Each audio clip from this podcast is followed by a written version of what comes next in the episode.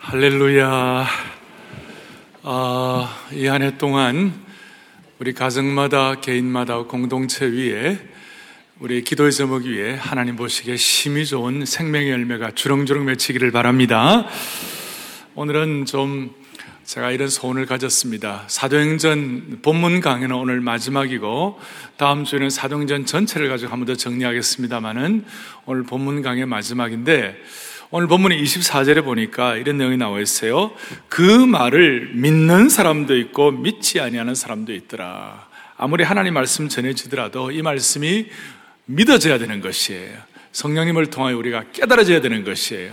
그리고 하나님 말씀을 믿는 증거가 뭔가 그 말씀을 높이는 거예요. 하나님 말씀을 경외하는 것이에요. 할렐루야. 그래서 구약시대부터 지금까지 하나님 말씀이 외쳐질 때마다 하나님 말씀이 선포될 때마다 하나님의 백성들은 하나님 말씀을 높이는 의미에서 벌떡 일어나 가지고 하나님 말씀을 봉독하고 그렇게 했어요. 느헤미야 8장 5절 6절 한번 보겠습니다. 같이 보죠. 에스라가 모든 백성 위에 서서 그들 목전에 책을 펴니 책을 펼 때에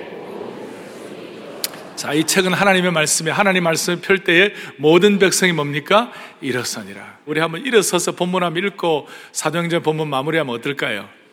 6절도 보죠. 6절 시작.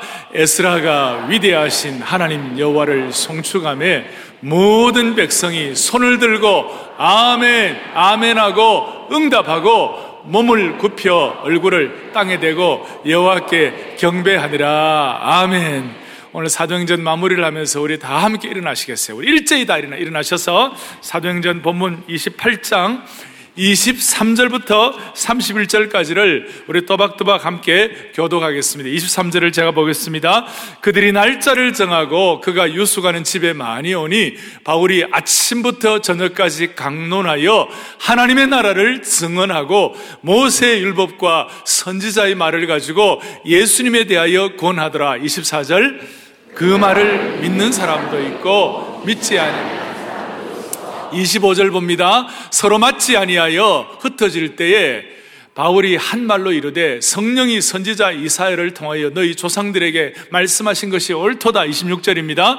일러스되 이 백성이 가서 말하기를 너희가 듣기는 들어도 도무지 깨닫지 못하며 보기는 보아도 도무지 알지 못하도다. 아멘. 27절 이 백성들의 마음이 우둔하여져서 그 귀로는 둔하게 듣고 그 눈은 감았으니 이는 눈으로 보고 귀로 듣고 마음으로 깨달아 돌아오면 내가 고쳐 줄까 함이라 하였으니 28절 그런즉 하나님의 이 구원이 이방인에게로 보내어진 줄을 알라 그들은 그것을 들으리라 하더라. 29절 바울이 온 이태를 자기 셋집에 머물면서 자기에게 오는 사람을 다 영접하고 31절 하나님의 나라를 전파하며 주 예수 그리스도에 관한 모든 것을 담대하게 거침없이 가르치더라. 아멘. 오늘 이 말씀이 우리 가운데서 확인될 수 있는 축복 주시기 바랍니다. 앉기 전에 앞뒤 좌우 옆에 말씀의 부흥이 일어나기를 원합니다. 덕담하겠습니다. 말씀의 부흥이 일어나기를 원합니다. 말씀의 부흥이 일어나기를 원합니다. 자리에 착석하시기 바랍니다. 자, 사도행전 본문의 마지막을 여러분들에게 강의하게 되었습니다. 저는 제가 사역 초창기 때부터 하나님 기도한 제목이 있어요. 그것이 뭐냐? 하나님 아버지, 이 사역이 저의 개인만의 사역이 되지 말게 하여 주시옵시고, 하나님의 역사가 일어나게 하여 주옵소서. 제 개인의 역사가 아니라 하나님의 역사가 되게 하여 주시옵소서. God's history. 하나님의 역사가 되게 해달라고. 그리고 또 기도한 것은 뭐냐? 하나님 아버지, 하나님이 시시하지 않은 것처럼 우리도 시시하지 말게 하여 주시옵시고, 하나님이 멋있는 것처럼 우리의 인생도 멋있게 되어 주셔서 하나님의 나라의 역사에 공헌하게 하여 주시기를 원합니다. 그러니까 하나님이 멋있는 것처럼 우리도 멋있게 쓰임받아 하나님의 역사에 하나님의 나라에 공헌하게 하여 주시옵소서. 그것은 어떤 면에서 말로만 하는 것이 아니라 그것은 바로 내가 속한 삶의 현장에서 확인되어야 되는 것이 그래서 삶의 현장에서 확인될 수 있도록 오늘 제가 제목을 31절 뒤에 있는 것처럼 담대하게 거침없이 하나님 나라에 관한 것을 가르치더라. 이것은 다시 얘기합니다.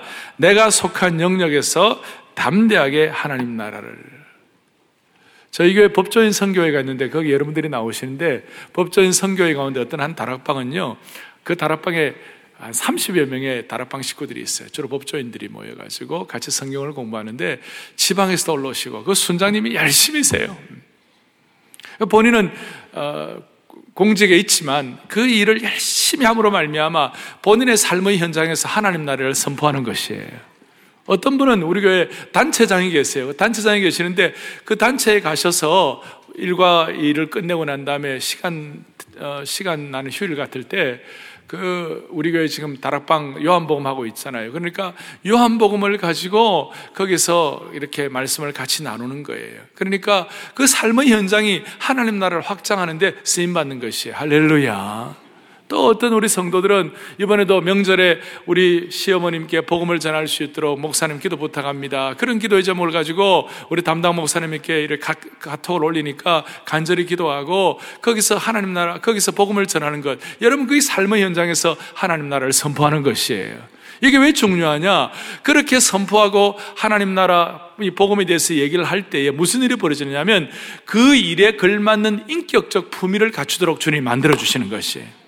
그러니까 이게 희한하게도 이렇게 사는 동안에 하나님 인격적 품위를 갖추게 하시고 또 인격적 품위를 갖추려고 그럴 때 우리가 그런 말씀을 전하는 만큼 본이 되어야 될 거 아니에요.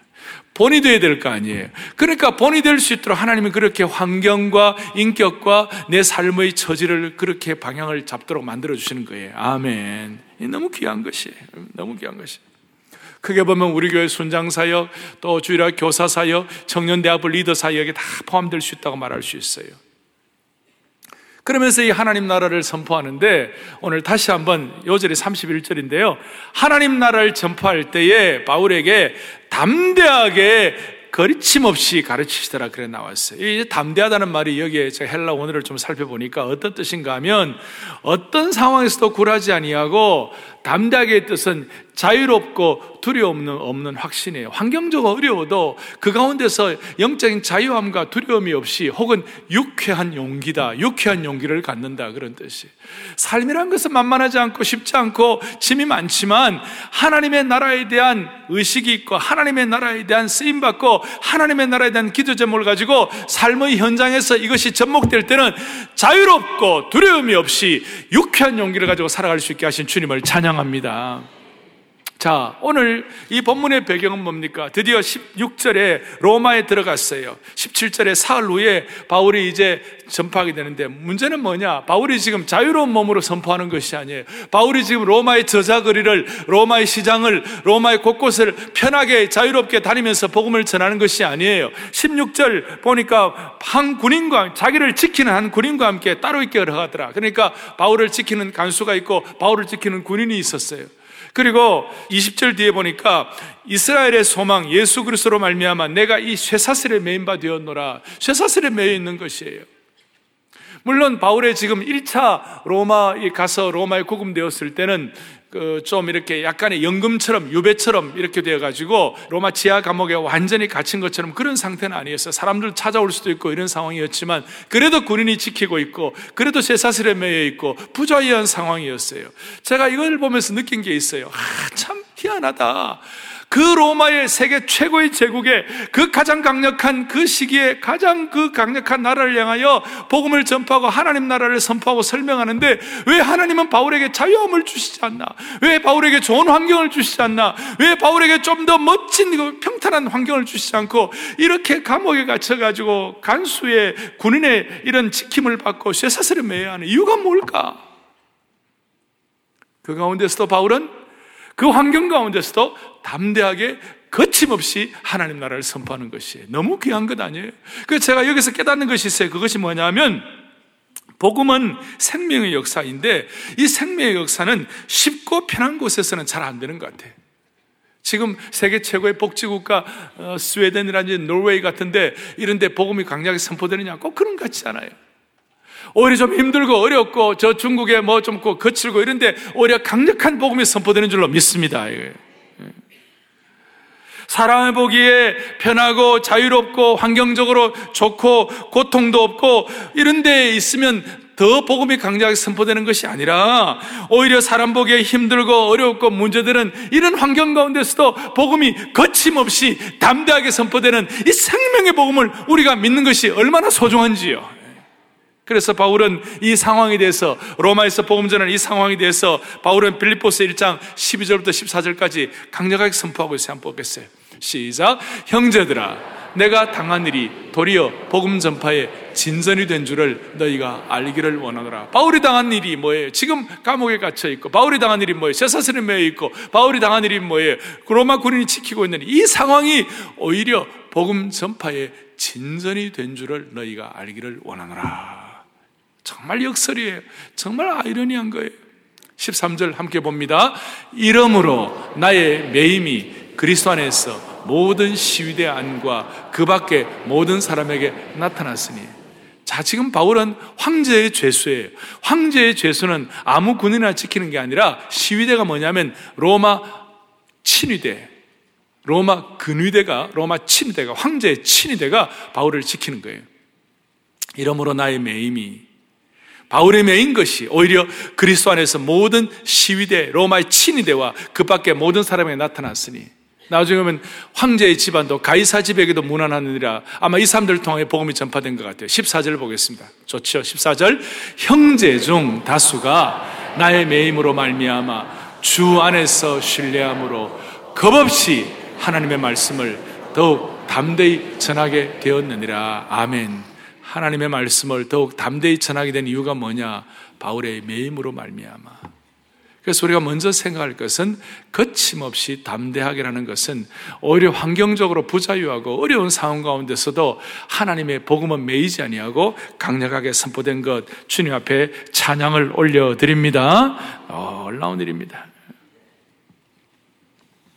그리고 사람들이 이제 23절에 보니까 그들이 날짜를 정하고 그가 유숙하는 집에 많이 오니 바울이 아침부터 저녁까지 강론했다. 이 강론하다는 말은, 강론하다는 말은 상세한 논리를 가지고, 확실한 논리를 가지고 주의 깊게 설명했다. 이런 뜻입니다. 그리고 아침부터 저녁까지 하나님의 나라를 선포했습니다. 권면했습니다. 요즘 우리말로 하면 홈바이블 스타디가 일어난 것이죠. 가정 성경 공부가 시작된 것이죠. 또 저희 교회 입장에서는 다락방 같은 이런 일들이 시작되는 거예요. 바울의 이 섬김을 통하여 바울의 바울 앞에 사람들이 찾아와가지고 그런 일들이 일어나는 것이죠. 메인 바디였는데 오히려 그게 사람들이 찾아와가지고 이런 일들을 하는 거예요. 하루에 10시간씩, 12시간씩 진지하게 강론하고 토론했어요. 사람들이 말씀을 듣는 거예요. 심지어 로마의 친위대 군대들도 교대할 때마다 그들에게 복음을 전했어요. 처음에는 싫었지만 어쩔 수 없어요. 왜냐하면 같이 묶여 있으니까 같이 지켜야 되니 꼼짝도 못 하니까 어? 강제 복음을 들었어요. 어. 처음에는 엘리트 로마 근위병들이 복음에 관심이 없었겠지요. 그러나 복음에 생명이 있기 때문에 나중에는 바울의 생명의 복음 앞에 복음을 받아들이고 더 말씀을 듣고 싶어 하고 더 애를 쓰고 나중에는 막 시간을 바꾸어가면서까지 더 말씀 듣고 싶어하는 그런 친위대 군인들이 생겼을 거예요. 나중에 빌보 사장에 보니까 모든 성도들이 너에게 문안하되 특히 가이사 집 사람들 중에 몇이니라 로마의 황실 사람들에게까지 이와 같이 이 복음이 전해지게 된 것이에요. 참 부자유한 환경이에요. 마음껏 자유롭게 하면 좋겠는데 그런 그렇지 않는 상황에서 이런 일들이 났어요. 더더구나 우리 신약 사에 보면 신약 교회 사에 보면 바울이 이 기간 동안에 뭘 했냐면 옥중 서신을 썼어요. 옥중 서신 빌리포서, 에베소서, 골로새서, 빌레몬서와 같은 옥중 서신을 썼어요. 만약에 빌립보서가 없었다면 그 환란과 고난 가운데 주 안에서 기뻐하라. 어떤 경우에도 주님 안에서 기뻐하라. 주님 안에서의 그 놀라운 저 깊고 깊은 기쁨의 깊은 바다의 진리를 우리가 퍼내지 못했을 거예요. 어떤 경우에도 기쁨을 놓치지 않는 그런 상황을 우리가 바울의 사도의 이 옥중서신 빌보서가 없었으면 우리가 갖기가 쉽지가 않았을 거예요. 더더구나 에베소서는 어떤 성경이에요? 에베소서는 교회론의 핵심이에요. 교회가 뭔지 그랬을 때 에베소서가 키예요. 교회의 머리는 예수 그리스도이시다. 그리고 교회는 그리스도의 몸이다. 성도들은 교회의 지체이다. 머리와 몸과 지체 이 영광스러운 역할의 관계에 대해서 잘 모를 거예요. 아마 혼동스러웠을 거예요. 지나간 2000년의 교회 역사가 어려워졌을 것이고 분열이 심했을 거고 더 상처와 고통이 많았을 거예요. 그런데 바울을 통하여 이 옥중서신 에베소서를 쓰므로 말미암아 교회가 뭔지, 교회의 영광이 뭔지, 교회의 건강이 뭔지, 성도들의 교회를 통하여 어떤 식으로 삶을 살아가는지를 분명히 가르치신 거예요. 할렐루야. 더더구나 골로새서는 뭐예요? 골로새서는 소위 기독론이에요. 예수 그리스도의 주님 되심, 예수 그리스도의 으뜸 되심, 예수 그리스도의 창조주 되심, 예수 그리스도의 하나님 되심을 골로새서가 말씀하고 있는 거예요. 그러니까 골로새서만 읽으면 100% 신이시고 100% 인간이신 이, 이 하나님의 완벽한 하나님을 예수님을 통하여 확인할 수 있어요. 그러니까 1세기 때 바울이 썼던 이 골로새서 때문에 지금 이단들이 이단들의 생각들을 다 무너뜨릴 수 있어요. 1세기의 골로새서의 이 기독론만 하더라도 21세기에 지금도 2000년이 지나도 하나도 그 고칠 것이 없어요. 가감할 것이 없어요. 만약에 골로새서에서 말하는 예수 그리스도가 아니면 그 예수 그리스도를 모르고 부인한다면 다 이단되는 것이에요. 그만큼 완벽하게 기독론을 만들어 놓았어요. 얼마나 귀한 것이에요. 그러니까 그 부자여한 가운데 환경적으로 어려운 가운데 기독론이 나왔고 교회론이 나왔고 기쁨론이 나온 것이에요. 얼마나 감사한 일이에요. 오늘 하나님께서 우리의 상황 가운데 어려움이 있고 그렇다 할지라도 그 가운데 참된 기쁨과 참된 예수 그리스도 참된 교회상을 회복하는 축복을 주시기를 바라는 것이에요. 핵심이 뭡니까? 23절 그들이 날짜를 정하고 그가 유숙하는 집에 많이 오니 바울이 아침부터 저녁까지 강론한 핵심이 뭐냐? 하나님 나라를 증언하고 그랬어요. 사도행전의 마지막 부분을 하나님 나라를 가지고 정리를 하고 그다음 31절을 보니까 31절 마지막에 다시 한번 바울이 자기에게 오는 사람들을 다 영접하고 무엇을 전파했다고 그랬어요? 하나님의 나라를 전파했다. 사도행전의 마지막 부분을 하나님 나라로 총정리하는 거예요. 제가 사도행전 처음 시작할 때 사도행전 1장 3절에 주님께서 부활하시고 난 다음 40일 동안 계시면서 하나님 나라에 관한 일을 말씀하시니라. 기억나십니까? 40일 동안 인텐시브 콜스로 집중력 있게 하나님 나라를 설명했어요. 그래서 하나님 나라가 뭐예요? 거침없이 담대하게 전해야 할 하나님 나라의 핵심이 뭐예요? 바울이 거침없이 담대하게 전한 하나님 나라의 핵심이 뭘까? 거기에 말씀하실 때 아마 사도 바울은 먼저 주님이 이 땅에 오셔서 제일 먼저 하신 말씀이 뭘까? 회개하라. 하나님 나라가 가까웠다. 회개하라. 하나님 나라가 가까웠다. 그리고 이 하나님 나라에 대해서 주기도문을 통하여 나라가 하나님의 나라가 이 땅에 임할 수 있도록 하나님의 뜻이 이루어질 수 있도록 주님의 이름이 거룩히 여김을 받게 하여 주시옵소서. 그것 가르치시고 그리고 주님은 틈만 나면 하나님 나라에 관한 것을 말씀하셨어요. 천국은 무엇 무엇과 같다. 하나님 나라는 이와 같다. 주님은 자주 말씀하셨는데 문제는 뭐냐? 하나님 나라는 마가복음 사장에 있는 것처럼 신비한 거예요. 참 신비한 거예요. 하나님의 나라가 이것이라고 딱 수학 공식처럼 딱 정의가 내려져 가지고 하나님의 나라 이퀄 무엇이다라고 답이 딱 나오면 좋겠는데 하나님의 나라는 영원히 열려야 되는 것이에요. 하나님의 나라는 독특한 것이에요. 하나님의 나라는 우리가 뭐 내 몸을 희생하고 뭐 내가 그냥 어떤 뭐 수도하는 도사들처럼 면벽 군연을 하면서 막 내 몸을 불태우고 이래 깨달아지는 게 아니라는 거예요. 하나님의 나라는 성령께서 생명의 역사로 우리의 눈을 열어주셔야 되는 것이에요. 너무 신비한 거예요. 여기는 금강산에 들어가 돌을 닦는다든지 저 지리산에 들어가고 몇 년을 살아도 해결되는 거 아니에요. 여기에 수억만 금을 바쳐도 되는 것이 아니에요. 주님께서 눈을 열어주셔야 되는 것이에요. 그래서 주님은 하나님 나라는 신비한 것이다. 외부 사람들은 잘 못 깨닫는다. 그러나 하나님의 백성들은 영안을 열면 깨달을 수 있는 것인데 그러면서 하나님의 나라는 이것이다라고 말씀하지 아니하고 항상 하나님의 나라는 마치 무엇 무엇과 같다 이렇게 말씀합니다. 무엇 무엇과 같다. is 하나님 나라 is 뭐라고 말하지 않고 하나님 나라 is like 뭐 무엇과 같다. 그래서 영의 눈을 열어서 깨달아라 그래요. 그래서 하나님의 나라에 대해서 뭐 무엇과 같다라고 비유로 말씀하신 핵심 중에 하나가 마태복음 13장 31절부터 쭉 나와 있는데 한번 주세요. 마태복음 13장 31절 시작. 또 비유를 들어 이르시되 천국은 마치 사람이 자기 밭에 갖다 심은 겨자씨 하나과 같으니 자 하나 마태복음은 천국이라고 그랬어요. 누가복음 같은 데는 하나님의 나라, 사도행전은 하나님의 나라인데 마태복음은 유대인들을 위하여 기록된 것이기 때문에 유대인들은 하나님이라는 이름을 함부로 부를 수 없어요. 야외 하나님의 음가가 너무 거룩하고 너무 독특하기 때문에 하나님 그 히브리어도 야외가 이렇게 야외로 쓰여졌는데 이게 함부로 부를 수가 없는 것이에요.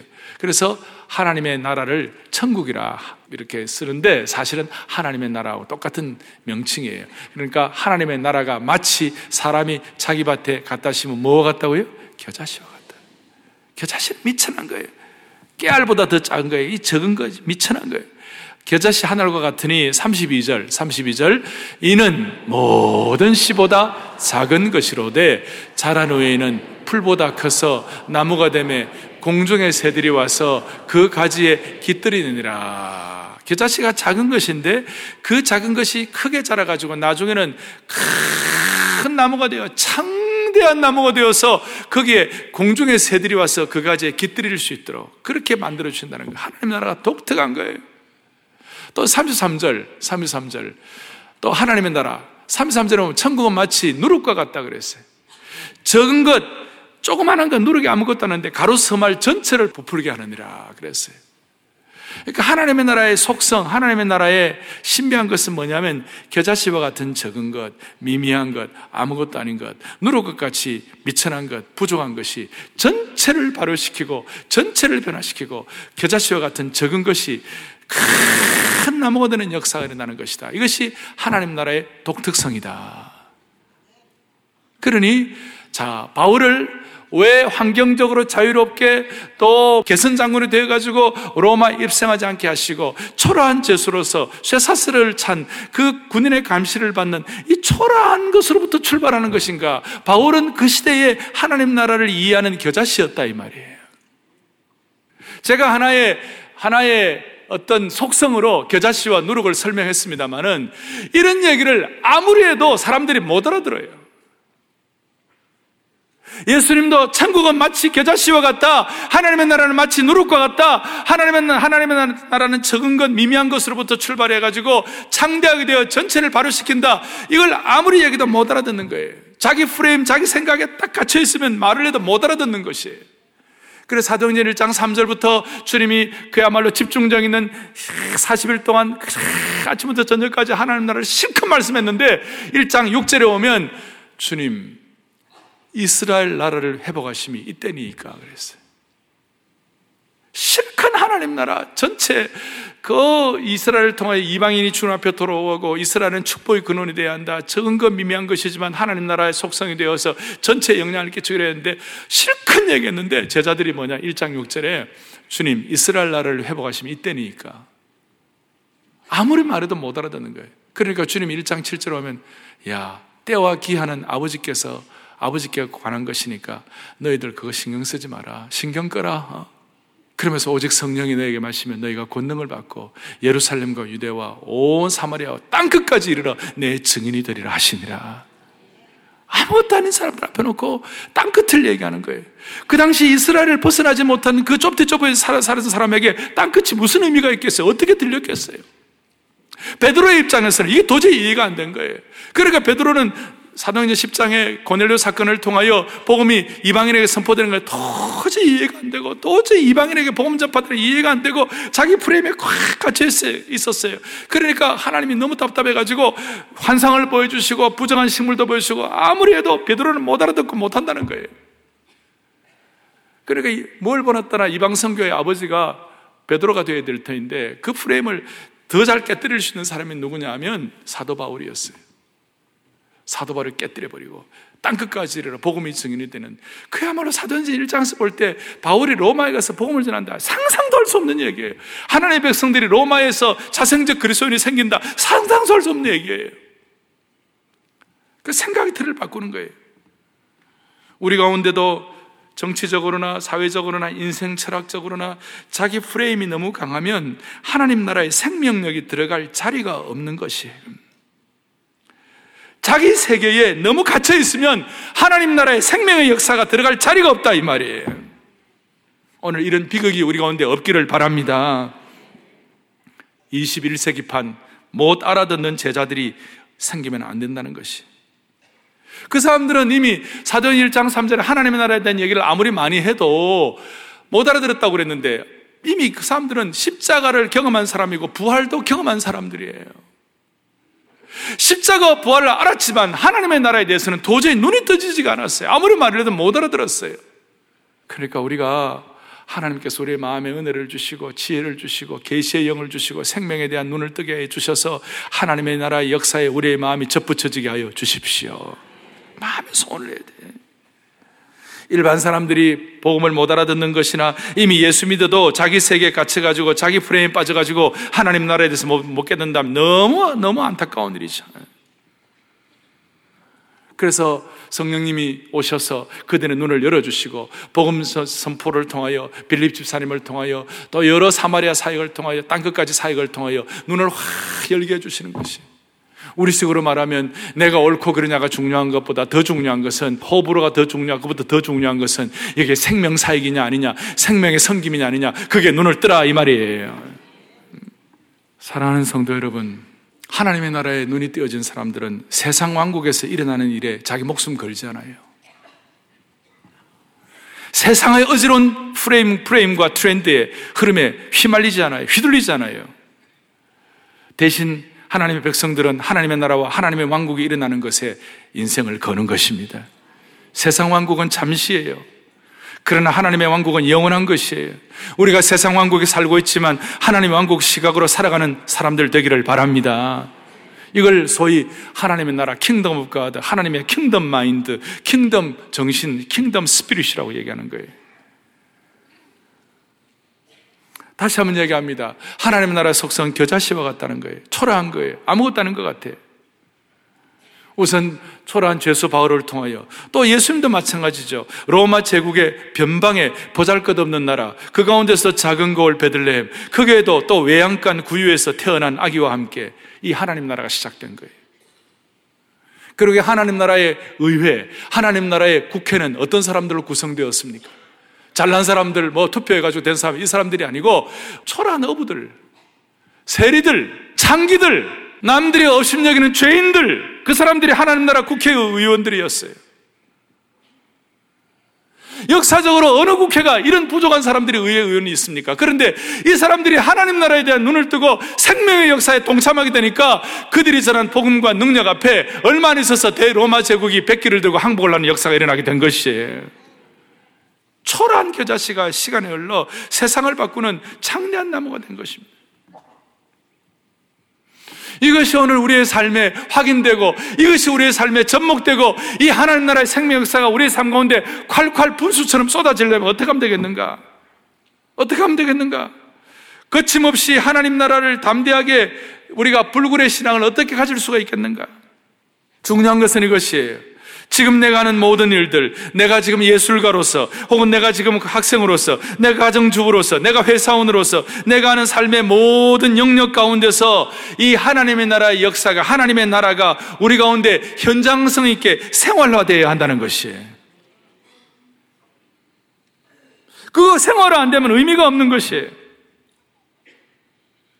생명의 복음으로 거듭난 하나님의 백성들이 자연스럽게 하나님 나라의 시민이 되고 하나님 나라의 개념을 갖게 되고 하나님 나라의 통치를 경험하는 것이 내 삶의 현장에서 확인되어야 되는 것이. 그래서 말을 만들었어요. 하나님의 나라의 생활화, 하나님의 나라의 생활터전. 내가 꿈꾸고 잠자고 날마다 생각하는 것이 하나님 나라가 내 음식이 되어야 되고 하나님 나라가 내 삶의 목표가 되어야 되는 것이에요. 옛날에 공산주의 잘못된 목표이긴 하지만 공산주의에 대한 공산혁명을 위하여 공산 그 사회주의 사상가들이 어떻게 했어요? 자기의 모든 안락감과 자기의 모든 삶을 다 포기했잖아요. 남미의 혁명을 체개발화와 함께 혁명하는 사람들이 어떻게 했어요? 북미의 잘난 사람들, 똑똑한 사람들 내려가 가지고 그 다 포기하고 안심 스테이크도 포기하고 따뜻한 목욕 온수, 샤워도 다 포기하고 날마다 꿈꾸는 것이 날마다 꿈꾸고 날마다 생각하는 것이 뭐냐? 날마다 꿈꾸고 생각하는 것이 오로지 혁명이었다는 것이 그런 사람들도 사회적인 혁명 그거 하나 갖고도 목숨 거는데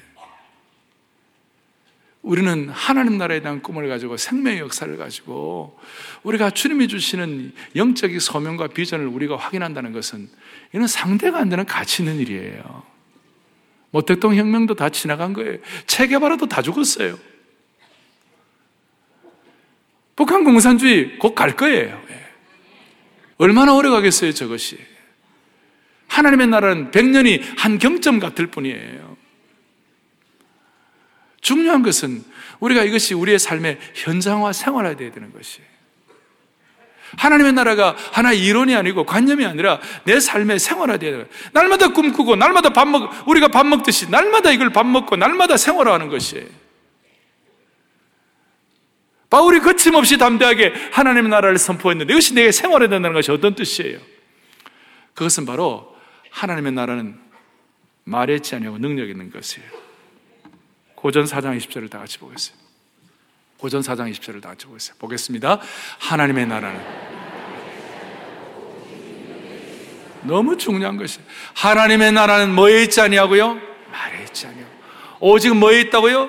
능력이 있습니다. 이 하나님의 나라, 하나님의 나라의 생활화와 연결된 것 가운데는 능력이에요. 여러분들에게 하나님께서는 생명 역사에 동참하고 하나님의 나라에 대한 꿈을 꾸고 밥 먹는 것도 하나님의 나라, 꿈꾸는 것도 하나님의 나라, 걷는 것도 하나님의 나라, 내 마음속의 소원을 이런 하나님 나라에 대한 꿈 얼마나 많습니까? 교회가 얼마나 얘기합니까? 부족한 종이 얼마나 말씀합니까? 여러분이 성경, 성경을 통하여 하나님께 기도할 때 얼마나 하나님 나라의 꿈들을 많이 주세요. 그것이 음식이 되고 그것이 호흡이 되고 그것이 날마다 생활이 되는 데 있어서 나타나는 현장이 뭐냐? 능력이에요. 능력이에요. 내 하나님은 크고 힘있고 능력 있어 못할 것 전혀 없는 능력이에요. 저 산들도 주의 것, 저 별들도 주의 것, 저 골짜기도 주의 것이라고 그러는데 그게 능력이에요. 그런데 이 능력이 어디와 연결될 것인가? 여러분 이 능력 받아서 뭐 할 거예요? 능력 받아서 펄펄 날 거예요. 능력 받아서 10m 점프할 거예요. 어떻게 할 거예요? 그거 아니에요. 이 능력은 하나님의 능력은 반드시 뭐와 결부되어 있는가 하면 복음 선포와 하나님의 복음을 전하는 일에 능력이 나타나는 것이에요. 늘 제가 사도행전적으로 계속 강조하는 그것이에요. 능력은 복음 선포와 관계가 있다. 내가 복음을 부끄러워하지 않으니 이 복음은 모든 믿는 자에게 구원을 주시는 하나님의 능력이 됩니다. 복음은 하나님의 능력이 됩니다. 능력과 연결되는 것이. 우리 교회 어떤 목양 담당 사역자에게 우리 교회 성도님이 긴급 기도 제목을 카톡으로 보냈어요. 이런 내용에 시골에 계신 시어머님이 건강 검진하기 위하여 저희 집으로 모셔왔는데 시어머님에게 복음을 전할 때 제가 성령께서 역사하도록 그렇게 기도 부탁한다고 그렇게 목사님에게 연락이 왔는데 나중에 문자가 이렇게 왔어요. 목사님, 시어머님이 드디어 예수님을 영접했습니다. 할렐루야. 기도해 주셔서 감사합니다. 그래서 그 며느리가 너무 기뻐하고 시어머님께 따로 꽃 선물을 준비해 드렸대요. 꽃 선물을 드렸대요. 꽃 선물을 드리고 기쁨이 있습니다만 하늘나라에서는 큰 잔치가 일어나는 줄로 믿습니다. 여러분 이게 이게 능력이에요. 그러니까 하나님의 나라의 현장성은 능력과 연결된 이 능력은 복음 선포와 관계된 것이다. 저희 교회는 해마다 부활절에 품은 생명 대각성에 추수하자. 우리 슬로건이 올해는 이 능력을 좀 빨리 받으십시다. 그래서 올해는 새해부터 품은 생명 대각성에 추수하자. 예. 다음 주일날 어, 태신자 카드를 제가 여러분들에게 나눠드리려고 그래요. 그러니까 이 한 해는 우리가 복음의 생명의 능력으로 펄펄 납시다. 이 한 해 동안 복음의 생명 능력을 하나님의 나라의 현장성을 꿈을 꾸고 밥 먹고 우리가 걸어가면서 이걸 실제로 체험할 수 있기를 바라는 것이에요. 예. 예. 바울은 이런, 이런 은혜를 가지고 그가 무슨 고백을 합니까? 내가 능력의 원천이 복음이, 복음을 통해서 나타난 것을 너무 잘 알기 때문에 바울은 고린전서 9장 16절에 이런 고백을 하는 거예요. 오죽하면 함께 봅니다. 내가 복음을 전할지라도 사랑할 것이 없으면. 그게요 내가 부득불할 일이라. 그 다음에 만일 복음을 전하지 아니하면 내게 화가 있을. 난 저거면 부끄러워요. 바울이 만일 복음을 전하지 아니하면 내게 화가 있을 것이미로다. 저걸 부정적인 표현으로 해가지고 더 강한 긍정을 설명하고 있습니다만은 좀 쉽게 말하면 만일 복음을 전하지 않으면 내게 화가 있을 것이로다. 저 말을 다른 말로 바꾸면 내가 복음을 전하면 하나님의 능력이 내게 부어지리로다 이거예요. 그러니까 복음을 전하면 내게 능력이 임할 것이로다. 말을 그렇게 바꿀 수가 있어요. 따라하겠습니다. 복음을 전하면 내게 능력이 이 말이라. 아멘. 여러분 이것을 이렇게 바울 사도가 한 말씀은 오늘 우리식으로 우리가 이해할 수 있다고 보는 것입니다. 만일 복음을 전하면 내게 능력이 이 말이로다. 그러나 복음을 전하지 않으면 화가 있을 것이로다. 이렇게 설명할 수 있어요. 기계나 자동차를 오래 사용하지 않으면 고장이 나거나 삐그덕거립니다. 기계나 자동차 오래 쓰지 않으면 아무리 좋은 자동차라도 한 3년 동안 그냥 그대로 창고에 넣어놓고 가만히 움직이지 않고 놔둬 보세요. 무슨 일이 벌어지는가? 아무리 좋은 집이라도 사람이 5년 동안 살지 않으면 으스스해지고 허물어지는 곳이 있고 폐가가 되는 것이에요. 사용하지 않으면 녹쓰는 것이에요. 기계와 차와 아파트도 규칙적으로 사용해야 녹이 쓸, 쓸지 않고 허물어지지 않는 것처럼 목회자도 교회 중직자도 그 다음에 모든 성도들도 또 예외가 없어요. 우리가 복음을 전하지 않으면 이 능력과 연관되지 않으면 우리의 인생에 녹이 쓰는 것이에요. 녹슬고 허물어지는 것이에요. 그래서 마귀는 전력 투구해가지고 우리 교회나 개인이나 우리 중직자들이 복음 전하지 못하도록 다른 곳에 엉뚱한 곳에 정신이 팔리도록 온 상황과 환경을 만들어 놓고 모든 교회를 모든 지도자들을 무능한 사역자, 무능한 지도자, 무능한 교회 중직자, 무능한 교회를 만들어 버리는 것이에요. 정작 복음을 전하는 일에는 숙맥이 되어버리고 머리털 잘린 삼손처럼 그렇게 무능한 그런 일들이 우리 주위에 얼마나 많아요. 사랑하는 성도 여러분, 오늘 우리가 진짜 기억해야 할 것.